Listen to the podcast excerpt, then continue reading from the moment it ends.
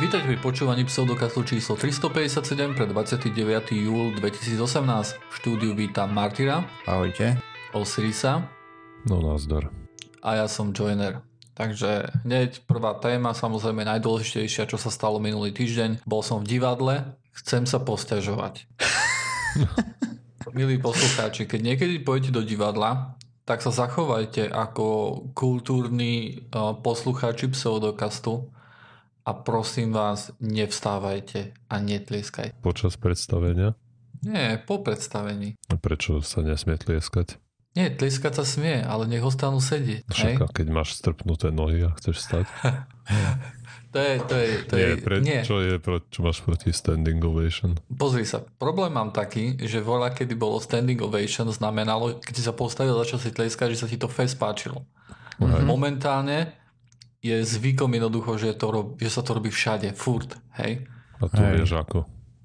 No však, lebo keď chodím... No ale ako často chodíš do divadla? No čo ja viem. Lebo keď sa s tým za 357 dielov podcastu si sa tým pochválil raz. No dobre, tak za počas 357 častí podcastov som bol v divadle viackrát. Ako sa to môže stať poslucháčom. Dvakrát. Ktorí ma poznajú iba z toho, že počúvajú podcast. Hej? Mm-hmm. A aj na základe toho, čo som sa rozprával aj s ostatnými ľuďmi a na základe aj mojej vlastnej skúsenosti mám pocit, že standing ovation je jednoducho stále. Ľudia majú pocit, že keď idú, že musia sa postaviť, hej, a musia si tam potlieskať. Ale potom je taká moja otázka, že čo ja mám do Boha robiť, keď sa mi naozaj veľmi, veľmi páčilo to divadlo. Hej? Máš skákať. Mám hádzať trenírky, akože na online. Skákať, normálne vieš. Staviť sa na sedadlo. Jumpy. Mám. Je to otrasné, hej.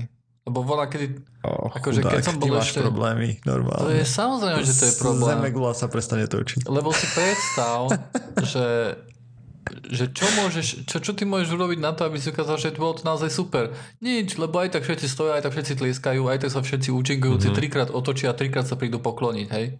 To je už také pravidlo jednoducho, že... Že standing ovation akože stratilo to zmysel. Aj akože o tom, že to stráca zmysel je už jedno. Áno.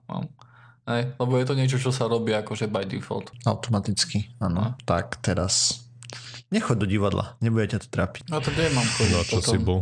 Nemôžem furt doma len sedieť, vieš. Jakže nie. Žena mi nedovolí. Aha, no dobre. Musí doma sedieť, keď nemá auto. Kam pôjde pešo. Náhodou, chalani, tento piatok som mal mať auto. Bol to dátum, už druhý samozrejme, ktorý mi povedal, že príde auto. A tak čakám, že určite mi nikto nezavolá, hej? Lebo to je taká spoločnosť jednoducho, kde prehrmi dátum, kedy ti povedali, že má prísť auto a nič, hej? Ani ti nezavolajú, že no, že to nie je. No však si zavoláš sám, nie? Akože čo? Pálo. Keď tak zavoláš, chceš ho ty, alebo oni ti ho chcú predať? Počúvaj ma, ja som tam posielal e-maily, hej. Najprv som poslal jeden e-mail a na ten mi neodpoveda, ne? Viem, že dobre, je to dilino, hej, whatever. Písal som mu už druhý, hej, a na ten som už naozaj chcel odpoveď, lebo mi malo akurát dojsť auto a mal som ešte nejaké otázky, hej. Tak som zodvihol telefón a som povedal, že poslal som vám e-mail, že už druhý, na ten prvý ste mi neodpovedali, na tento druhý už potrebujem odpoveď, hej. A on že ježiš, pospravedlňujem sa, asi do spam filtera mi to hodilo, hej, do spam foldera, hej. A si, no tak dobre, no. Ani na ten druhý neodpísal, pána Boha mu, chápeš to? Potom... Tak už si mu volal, no tak čo ti bude odpisovať? No áno, potom mi akože zavolal, ale na všetky otázky mi neodpovedal, ktoré boli v tom e-maili. A ja, on hovoril, že no, že blablabla, že teraz to prechádza, akože tá moja objednávka pod niekoho iného, kvôli tomu, že je tam to opozdenie, alebo kvôli čomu, neviem, nezaujíma ma to veľmi. Hej, ja chcem auto, mne je jedno, že kto sa tam o mňa stará. Nechceš auto, alebo teraz Marienka. Som čítal na novinkách, že máš začať chodiť bicyklom alebo MHDčku nasledujúci rok v Bratislave, takže nechceš auto. Však ale Joiner chodí do Viedne. No a myslíš, že z tej Bratislavy sa teleportuje, alebo čo? Tak asi von, smerom von by to mohlo byť v pohode, ne? Neviem. On práve naopak ide, ne? Tam máš problém ráno sa dostať dnu a po obede von. No, chodí presne opačne, aj keď... No, červe. Ako keby si išiel v nedeľu rýchlikom z Bratislavy do Košic, hej, tiež si sám vo vláku. Ale naopak ti trčí noha aj z okna. ale podstata ostáva jednoducho, že som tam volal v piatok, hej, a mi povedal, že no, že som počul na tom zdráhavom hlase, že akurát tak tam ťukla do počítača, že videla dačo, čo sa jej nepáčilo, tak povedal, že mi zavolá o chvíľku. Z tej chvíľky sa stalo tak, že som volal o 3 hodiny ja, že no, čo sa stalo, hej, a povedala, že no, že v pondelok sa vám ozvem, že je tam zase nejaký problém. Takže furt nemám auto, chápeš? Ja už vidím. Pseudokaz číslo 457 intro. Joiner, máš auto? To je nekonečná story toto, hej? A niektoré veci, akože chápem, že nemôžu ľudia ovplyvniť, hej, keď sa nevyrobilo dosť palubných dosiek, alebo čo, hej, sa čaká. Tomu rozumiem, hej, ale akože prístup k zákazníkom, to je podľa mňa niečo, za čo už nemôžu viniť žiadne poveternostné podmienky alebo niečo také, čo oni nevedia ovplyvniť. A je to katastrofa. Najhoršie je, že tie zmluvy sú všetky zapísané tak, že ja nemôžem ani nič urobiť. Hej. Ja by som milé rád povedal, že nechajte si to zaprdené auto a idem si kúpiť od niekoho iného, ale sa nedá. Už sa nedá. No nič. Ja som stále vedel, že kupovať auto je chyba jednoducho. Je to nezmysel. Vyhodené peniaze. Však hej, ale vieš, akože som donútený tým, že musím každý deň sa plieskať do Viedne, hej. Joj, nevyužívaš rozvinutú dopravnú infraštruktúru, ktorú máme? Ak ju niekto využíva more, tak to som ja, hej. Ale trvá mi 2,5 hodiny, kým ja sa dostanem do svojho bytu do práce, hej.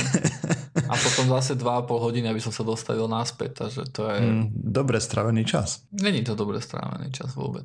To bolo si mal postaviť dom na polceste. Áno. Nebývaš v paneláku v strede mesta.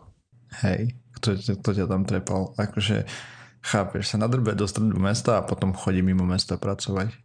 Čiste proti logike. Aj áno. Je to trasné.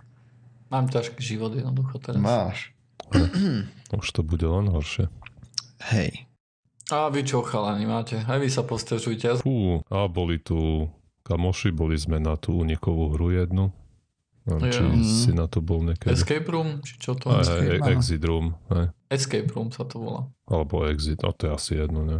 Asi nie. No nie, no, ale... Escape Room ale som videl aj také, ako kde sa to volalo Exit Room. OK. Tak to je jedno. Aj toto sa volalo uniková hra. No, ja som na takom nikdy nebol. A nikdy nechápem, akože, o čo tam ide. Je to zabava. Hej, je to fun. Teraz, čo sme boli, taká ženská mala v nejakej dedine prerobený dom, ako niekoľko izieb.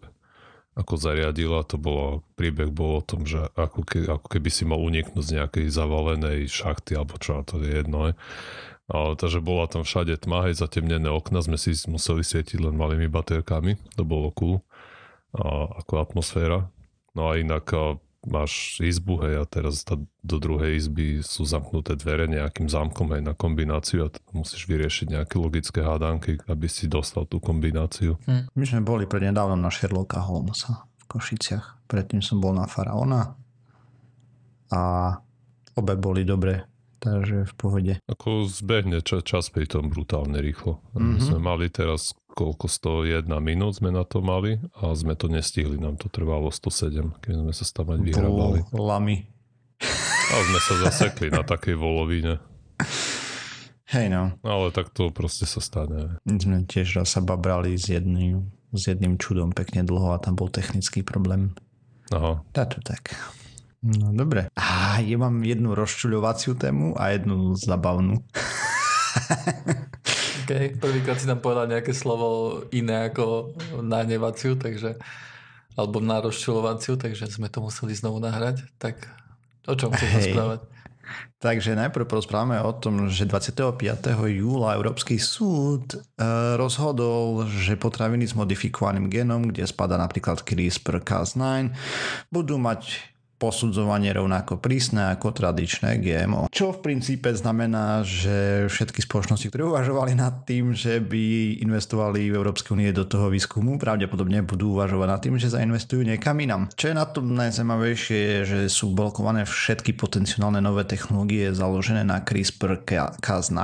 Tým pádom. A čo je na smiech na tom celom je, že z tej legislatívy sú stále vylúčené GMO, ktoré vznikajú za pomoci chemickej radiačnej mutagenózy. Takže keď robíš niečo cieľene, že vieš, čo robíš, tak je to nebezpečné, ale keď to modifikuješ jak idiot, tak vtedy je to všetko fajn a nepotrebuje to špeciálne potvrdenia. Gratulujeme idiotom. A argumentácia je taká, že keď robíš chemickú a radiačnú mutagenózu, tak sa síce mení DNA, ale neimplementuješ žiadnu cudziu. To je pravda, ale toto by sa však aj s tým CRISPRom by sa to dalo obmedziť, ne? Že môžete to editovať, ale nemôžete tam dávať, nemôžete urobiť transgénne, či ak sa to volá. Hej, že proste vezmeš gen z niečoho iného. Áno, dalo by sa, ale tak ďaleko nerozmýšľajú tí idioti. Takže asi toľko k tomu. Ten chlapík Stefan Jansson, čo sme tu o ňom rozprávali zo Švédska, čo si vypestoval kapustu doma, tu, či šalát, či čo to bolo, tu geneticky modifikovanú, čo cez CRISPR-Cas9 a potom to podával, tak teraz sa pýta, že čo s tým má robiť, či to má spáliť, či čo, lebo mu to rastie na záhrade a že bežne to konzumuje, tak teraz, že či je to z jedného nebezpečné a urobil fotku v útorok a streda bola 25. júl a že nevie nájsť rozdiel, akože si robil trošku zabavu z toho. No, ale všeobecne to zdvihlo trošku vlnu nevoli vo vedeckej obci naprieč všetkými krajinami s tým, že je to dementné nariadenie. Neviem, prečo je to takto, že v tejto Európskej únii akože na jednej strane máme celkom akože dobré zákony, hej, a na druhej strane takéto tu somariny. A hlavne čo sa týka GMO, tak je to otrasné, hej. Hej, aj napriek tomu, že si Európska únia nechala vypracovať štúdiu, ktorá trvala 20 rokov, starala ale neviem koľko miliard, ukázala, že to nemá žiadne riziko, teda takto, že to má rizika rovnaké ako tradičné hospodárenie, tak chalani, aj tak. Ja keby som bol despota, aj, by sa takéto niečo nemohlo stať, len toľko poviem. Teraz nenavrhujem samozrejme zvrhnutie zvrchovanej Slovenskej republiky a celého európskeho štátu a celého sveta. Hej. Len kvôli tomu, aby som bol despota, samozrejme, lebo to je protizákonné. Hej. No potom by už nebolo. Hej. No ale potom by to už nebolo, áno. To je pravda. No nič. Ja mám aj jednu dobrú správu. Tiež sa odohrala v stredu 25. júla 2018, že TESS, teda satelitskú transitujúce exoplanéty, sa po 3 mesiacoch overovania a manevrovania začal svoju vedeckú misiu. Teda ten TESS, myslím, že sme tu to len mierne spomenuli, že letel nejaké 18. apríla a obstredí sa nenudil vo vesmíre, ale veselo manevroval medzi Zemou a Mesiacom. On bol na nejakej rezonančnej orbite, aby sa dostal na požadovanú orbitu. Požadovaná orbita má teraz 180 km perigé a 108 tisíc a 376 tisíc apogé, čo je najvyšší bod orbity od Zeme a najnižší. A čo vlastne tie čísla znamenajú, ktoré privokadám skoro nikomu nič nehovoria? Proste okolo Zeme, keď letíš hore, hej, tak začneš strieľať raketu a postupne ti stúpa najprv tvoja najvyšší bod orbity, hej, že už keď si na 100 kilometroch, tak máš apogé napríklad výraz, čo je najvyšší bod orbity okolo Zeme a najprv ti rastie ten a potom, keď ideš veľmi rýchlo doprava, tak ti začne potom rásť aj ten spodný bod orbity, až sa dostane na tú úroveň, hej, a keď si na nejakých 301,2 km, tak si na Leo a ono je to 108 tisíc a 376 tisíc, teda pekne ďaleko. Je to v takej orbite, aby to nelietalo cez van Allenové pasy. A tým pádom je stabilná a najvyššia orbita nastavená tak, aby mala dobrú priepustnosť dátovú smerom dole. Dobrý internet. A áno, v princípe. Budú potrebovať stiahovať veľa dát, takže v tejto stabilnej orbite by mohol fungovať nejakých 20 až 30 rokov, tvrdí Northrop Grumman, teda výrobca, a vlastne má dostatok paliva aj na to, aby tam vedel manevrovať. Je to následovník Keplera. A o Keplerovi sme tu viackrát rozprávali, sústredil sa na vzdialenejšie hviezdy a priniesol nám kopec exoplanét, keď vlastne potvrdil hypotézu, že okolo každej hviezdy sú nejaké planéty plus minus. TESS je dizajnovaný tak, že sa bude sústrediť na hviezdy, ktoré sú bližšie k nám. Napríklad voľným okom vidíme približne 6000 hviezd, teda za predpokladu, že nie sme v nejakom meste. Alebo v Európe všeobecne. Alebo na Slovensku. Áno, takže niekde na pušti alebo na mori a tak, proste niekde, kde není svetelný smog. Ten test na nich pozrie všetky, bude mať dostatočné citlivé prístroje na to, aby dokázal snímať okolo 20 miliónov hviezd v blízkosti Slnka. Okolo 200,000 z nich je už rovno predvybraných na detailnejšie skúmanie, nakoľko sú dosť blízko a dostatočne jasné. No a odšumovať ich bude so 4 16,8 megapixelovými vedeckými kamerami, ktoré sú špeciálne postavené, že ten CCD detektor citlivejší je na červené spektrum svetla. To CCD je nejaká somarina, čo detekuje proste to vlnenie a na základe toho robí digitálny formát z obrazu. Očakávanie je obrovské, že nájde planéty na ďalšie pozorovania. On má vlastne predpripraviť sadu pre James Webb Space Telescope. On sa bude vlastne očakávanie, že nájde kopec malých kamenných planét, ako je napríklad Zem, a kopec planét obiehajúcich okolo červených trpaslíkov, na ktorých sa bude aj sústrediť, preto ten posun vlastne v tom detektore k tomu červenému spektru trochu lepší. Očakávajú okolo 500, teda aspoň 500 až 1000 planet, ktoré sú s veľkosťou 1 až 3 Zeme, a okolo 20,000 planet s veľkosťami medzi Neptúnom a Jupiterom, ktoré plánujú nájsť, teda to sú také skromné odhady, možno ich bude aj viacej, uvidí sa. A on je vlastne tá príprava pre toho James Webba, že on teraz to bude hľadať, nájde vhodných kandidátov, ktoré tranzitujú a sú dostatočne blízko, a potom ten James Webb až poletí, len tak mimochodom odsunuli ho na 2021. Hej. Takže on mal letieť teraz pomerne hneď potom, ako ten test by to mal, teda on mal už vlastne letieť to je jedno. Všeobecne tie misie sa posúvajú hore dole brutálne. Posúvajú sa iba jedným smerom v zásade. Áno, vlastne všetky sa oddiaľujú, presne. Ešte nebola misia, včetne aj planetárnych misií, Curiosity tiež preliezol cez rozpočet a bol posunutý o pár rokov, takže uvidíme, ako dopadne Mars rover 2020, to tiež už s ním nevyzerá ružovo, pilotovaný program, ani nehovorím. Proste... Je to tak. To je na samostatnú tému. Budeme sa ďalej baviť o TESE. Takže on za počas 2 rokov prejde približne 85% nočnej oblohy a potom počas tých zvyšných 20 až 30, keď budú financie, to ešte preskúma oveľa detálnejšie.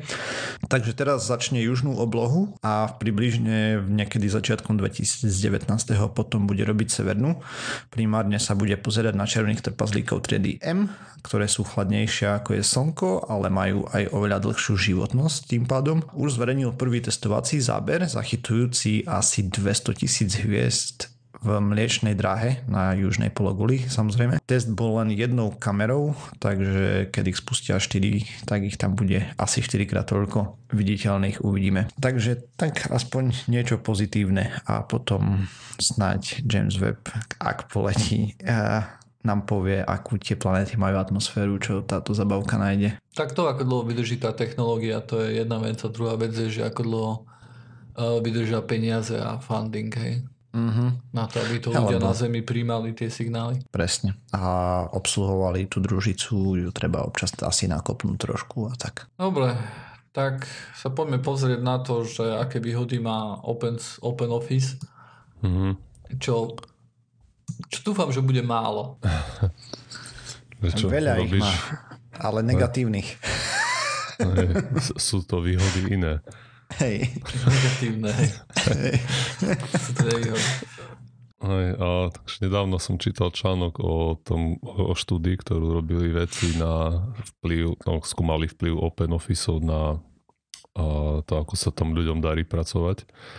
A Open Office je proste ako výrobná hala, keď si predstavíš, tak je tam veľa ľudí, len sedia za počítačmi miesto toho, aby zakrúcali niekde viečka na fľaše. Alebo šijú.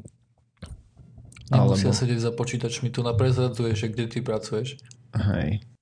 Na všetkých ilustračných fotkách boli ľudia za počítačmi. Potom vidno, že aké zdroje čítaš.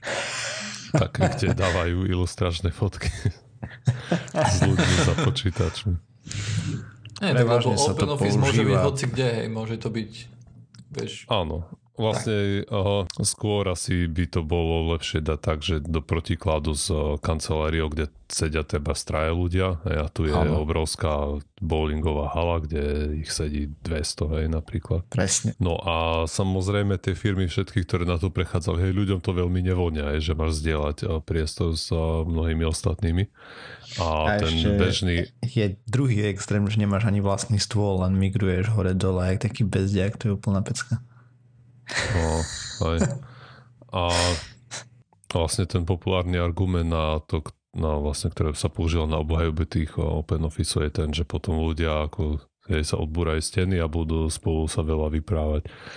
No a práve na toto robili... A to je výhoda alebo nevýhoda? Asi... No bola by to výhoda, keby to asi platilo. Keby to fungovalo. Nie, ale pozri sa, to, že sa rozprávaš veľa a komunikuješ s kolegami, to neznamená, že sa bavíte o práci predsa. Hej. Hej, ale neexistuje predpoklad, že by väčšina tej komunikácie mohla byť predsa o práci. Hej. To je väčšina, chodíš do roboty? To je vieš, o čom to je? Ja viem, ale to je predpoklad, ktorým to tí ľudia obhajovali, že prečo musíme ísť do Open Officeu. Že sa uľahčí tá pracovná komunikácia, hej, ľudia si lepšie vysvetlia.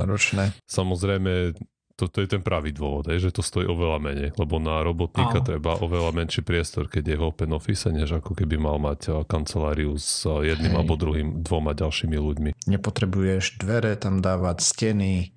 Klimatizuješ jednu veľkú halu miesto toho, aby si klimatizoval veľa malých vecí, menej jednotiek potrebuješ, hej, slabšie Wi-Fi, ktoré nemusí ísť všetky steny, blá, milión vecí. Hej. Hej. Ľudia navyše, keď ich dáš do kancelárie a nemajú ani jedno okno, tak sa ti budú sťažovať. Hej. Somáre. No a ale to, že ešte čo si myslíme, alebo ako to obhajujú, to neznamená, že by to nemuselo byť zlé a práve na to, alebo nesprávne, práve na to sa pozerali výskumníci, čo ako to s tou komunikáciou vlastne je, že či naozaj k tomu prebieha, alebo nie. A to poriešili tak, že si našli nejakú továreň, firmu, ktorá sa sťahovala z normálnych tých kancelárií do Open Officeov a zamestnancom dali niekde, nechali ich nosiť mikrofóny, ktoré zisťovali, či rozprávajú, hej, samozrejme nenahrávali čo, takisto vedeli, s kým sa bavia. Hej. A výstup z toho bol taký, že osobná komunikácia po tom presťahovaní do Open Officeu klesla o 73%, komunikácia cez e-mail narastla o 67% a komunikačné služby ako treba z Hangout Messenger a tie podobné, tie Instant Messaging Services, tak tie narastli o 75%. A akurát zistili, že tá osobná konverzácia, ktorá prebiehala, tak prebiehala medzi inými ľuďmi ako predtým, čo zrejme súvisí s tým, ako ich tam porozsádzali. To je asi krok vpred, nie? To je asi dobre, všetko, čo si povedal. Samo o sebe by to asi nemusel byť problém, ale nevýhoda tých Open Officeov je, že veľa ľudí potom tam musí nosiť sluchadlá aj kvôli hluku, ktorý ťa vyrušuje od práce. A čo sa dá, ako je krátkodobo na to ignorovať, ale dlhodobo sa na hluk nedá veľmi zvyknúť. To musia tí ľudia filtrovať aj tým, že si púšťajú hudbu do sluchadiel, ale tiež to na koncentráciu to má aj tak negatívny vplyv. A ako tá komunikácia, neviem, napríklad ja keď som robil v Košiciach aj v tej fabrike ako Martyr, tak tam bol štandardný modus operandi, že sa všade telefonovalo, furt, za každým. A to v Open Office, keď tam je 200 ľudí a z toho 150 telefonuje, tak to bol brutál. Proste tam sa nedalo existovať. Je to radosť takedy. Je to radosť iná. Áno. To je tak... na bejsbalovú pálku. A ešte najlepšia situácia je, keď nejaký kolega dojde s dobrou historkou, vieš, a ty máš práve napríklad call s zákazníkom úplne a je tam kopec zabavy potom v okolí. Tu máš chuť druhý zabiť niekedy. Vy to úplne iná. Zle to beriete, chalani, musím povedať. Akože, ako vieš, ako ja to beriem. No, podľa toho, ako tu narozprávate, hej. No. Bo podľa mňa by ste mali pracovať v takých podmienkach, aké vám zamestnávateľ vlastne dá, hej. Mm-hmm. To znamená, že keď ja môžem byť akože, keď napríklad ja budem v prostredí, v ktorom sa mi zle pracuje, to znamená, že budem pracovať menej. A to nie je môj akože osobný problém. Ja viem, prečo si usúdil, že ja to tiež tak neberiem. Tak potom prečo sa sťažuješ? Mala by si hovoriť... Ja sa nesťažujem, ja prezentujem výstupy z tých štúdií. Okay. Ja sa sťažujem sa na to, že v Košiciach tí ľudia furt telefonovali jak blbí. Teraz, keď tu som v Brne, tu naproti tomu vo veľkom frčia len e-maily a tie instant messengery a som spokojný. V kancelárii je ticho, že počuješ pomaly špendlík spadnúť, telefonuje tam možno jeden človek. Tiež tam pracuješ v open office. Hej, ale nie je to až také zle, nás tam je asi on, neviem, 25, tak je to taký menšie, že nie je to obrovská hála. Aha. Ale proste kľud, žiadne rádio tam nehra, nikto nevrieska, tichučko, vieš, pohoda. A oveľa viac mi vyhovujú tie, ako dobre, no, písať maily a tieto všetko. Je to pomalšie ako konverzácia cez telefón trebárs alebo IRL, ako bežná, hej, medziľudská komunikácia. Ale na druhej strane z tej normálnej komunikácie nemáš logy, hej, nemôžeš si toto hľadať, o čom ste sa bavili pred týždňom presne. Mm-hmm. A to sa mi proste hrozne páči na tom, že sa všetko píše, že si to viem proste nájsť. Ľahko tam hodíš obrázok, keď treba aj nejaký text. Mne to toto, čo mám tu, mi tu stokrát viac vyhovuje ako tá kultúra, keď si mal telefón nalepený na uchu. Mňa by celkom zaujímalo, lebo ty si hovoril akože výsledok z tejto štúdie, že bol taký, že sa skôr používala tá digitálna komunikácia a potom sa začala používať. Aj. Ale z toho vieš, akože nevieme usúdiť, či je to lepšie alebo horšie, lebo na jednej strane presne ako si hovoril, že to digitálna komunikácia určite je asi pomalšia, hej, ale na druhej strane dá sa v nej vyhľadávať, hej, svoje akože všetko máš. A dá sa samozrejme misinterpretovať, lebo nevidíš, nepočuješ to, hej. Nepočuješ, samozrejme, neprejde, hej. Môžeš to zle pochopiť, lebo nechceš písať ďalší e-mail, že počkaj, myslel si toto alebo toto, hej, si povieš, asi takto to myslel, hej. Hej. Takže má to všetko, hej, má to svoje výhody, nevýhody, hej, aj ľudia trebárs. Jeden z dohadov, prečo ľudia prešli tak veľa na tie maily a tie IM je, že ako mnohí ľudia v tom open office si dávajú sluchátka, aby odtesnili ten hluk, tak predpokladajú, že tí ostatní, že sú zaneprázdnení, tak im pošle e-mail, že aby ho neotravoval, že poklepel na plece a počúvaj, že toto mi treba. No a potom už boli len nejaké štúdie, ktoré zisťovali nejaké tie subjektívne alebo no, nie subjektívne, ale aký to môže mať dopad, tak zistili, že tie v open office ľudia majú nižší pracovný výkon, nie sú toľko spokojní s tým prostredím a vyšli aj nejaké štúdie, ktoré nejaké, no kvázi metaštúdie, ktoré zistili, že tie open office majú aj negatívny dopad na vzťahy s kolegami a klesa trochu výkon a stúpa stres tých ľudí, ktorí pracujú v open office-och. Mhm. A myslím, že existuje nejaká štúdia, ktorá zistila nejaký negatívny vplyv na chorobnosť zamestnancov, ktorí pracujú v open office-och. To je celkom dobre zdokumentované, že je to veľmi prospešné. Keď veľa ľudí zdieľa ten istý priestor a olizuje tie isté kľúčky na dverách, tak samozrejme sa tam budú viac šíriť tie ochorenia. Hej, nejaké také virulentné ochorenia typu nádcha alebo podobne majú voľné pole pôsobnosti. Čím väčší open office, tým lepšie. A potom samozrejme ďalší krok je to, čo už Martin spomínal, je to, že nemáš pridelený stôl, len proste prídeš a sadneš si tam, kde je voľné. Čo umožňuje firmám ešte oveľa väčšiu flexibilitu. Majú 1000 zamestnancov, ale stačí im 500 stolov, keď polovica je stále na home office niekde alebo v teréne, keď sú to nejakí predajcovia alebo čo. Hej, no. Tak môžu masívne ušetriť náklady. Môžu. Je to veľmi komfortná záležitosť, čo som počul. Tento model som neskúšal ešte. Ani ja, len známa. Tak majú a si to pochvaľovala veľmi, veľmi. V úvodzovkách? v úvodzovkách samozrejme, tak je to masakér totálny. U nás v minulej práci existovalo niečo také, kde si vedel vybrať, či budeš vlastne takýto kočovný, či budeš sedieť na nejakom mieste a bude ti umožnené, aby si mal viacej home officeu. Uh-huh. A tým pádom akože tie miesta boli také floating, to znamená, že si, keď si prišiel do práce, tak si sa pozrel, že ktoré sú voľné a ktoré nie. Mm-hmm. Len to, čo sa ukazovalo napríklad v našej práci, bolo to, že aj napriek tomu, že niektorí ľudia mali akože viacej povolené toho home officeu, tak ho nevyužívali naplno. To znamená, že veľmi často sa stávalo napríklad to, že niekto, no veľmi často akože, to asi preháňam, ale pamätám si na prípady, kde jednoducho prišiel do práce niekto a sa pozeral a zistil, že všetky tie stoly, ktoré sú floating, kde by si vlastne mohol sadnúť, boli obsadené. Ale väčšinou sa to zvládlo vyriešiť tak, že si sadol za nejaký iný voľný stôl, ktorý možno, že patril niekomu akože. To znamená, že nebol taký, že hoci kto za ním mohol sedieť, ale práve tam nebol, bol u doktora, alebo bol na penke, alebo na dovolenke, hej. Takže takýmto spôsobom sa to dalo riešiť. A toto, že tie open office akože nie sú nejaké dobré, o tom som napríklad ja ani nevedel. Vedel som napríklad o tom, že zamestnanci sú menej spokojní, samozrejme, to mi akože bolo jasné, ale nevedel som, že to má nejaký, alebo že sa niekedy aj meral nejaký dopad na prácu a tak ďalej, že to je určite niečo ďalšie, čo môžu ľudia nadávať, keď sú v tých open office-och, že nielen, že je mi to na prd, ešte aj horšie produktivita robí. Je tu horšia. Hej.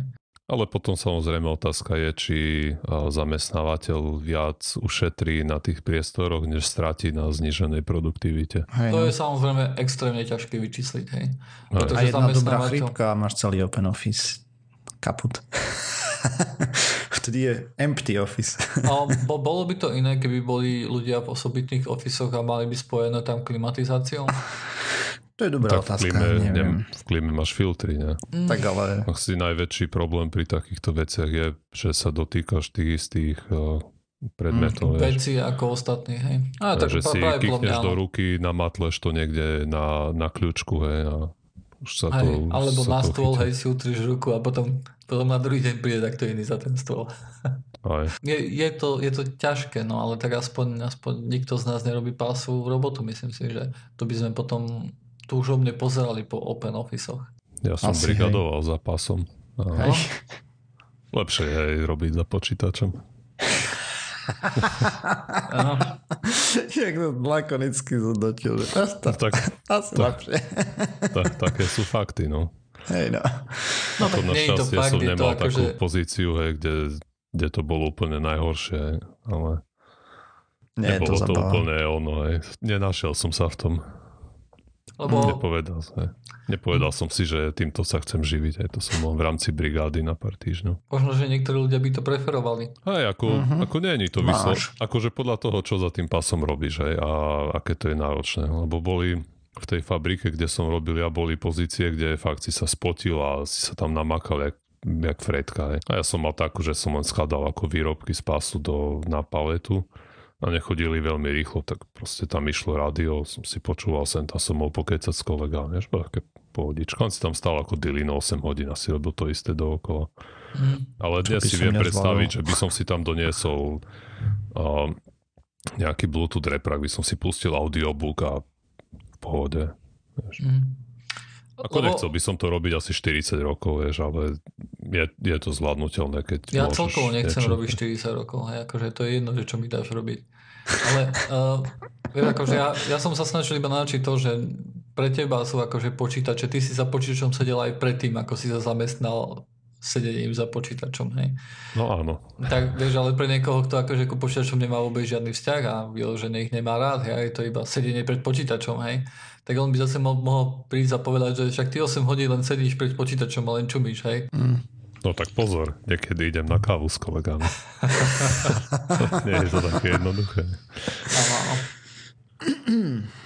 To samozrejme. Ale hej, no tak nie je to ako pre každého sedieť na mieste. A ja mám kamoša, čo je informatik a ako takisto informatik, ale on je iný. On je taký robotník informatik, že na živnosť a spravuje siete v nejakých 4 alebo 5 firmách tu po Brne. Proste chodí, vieš, stále kde príde, kde majú problém, tak tam príde niečo, nastaví, opraví. V pohybe nemá žiadnu kanceláriu, aj spokojený. No jo, no.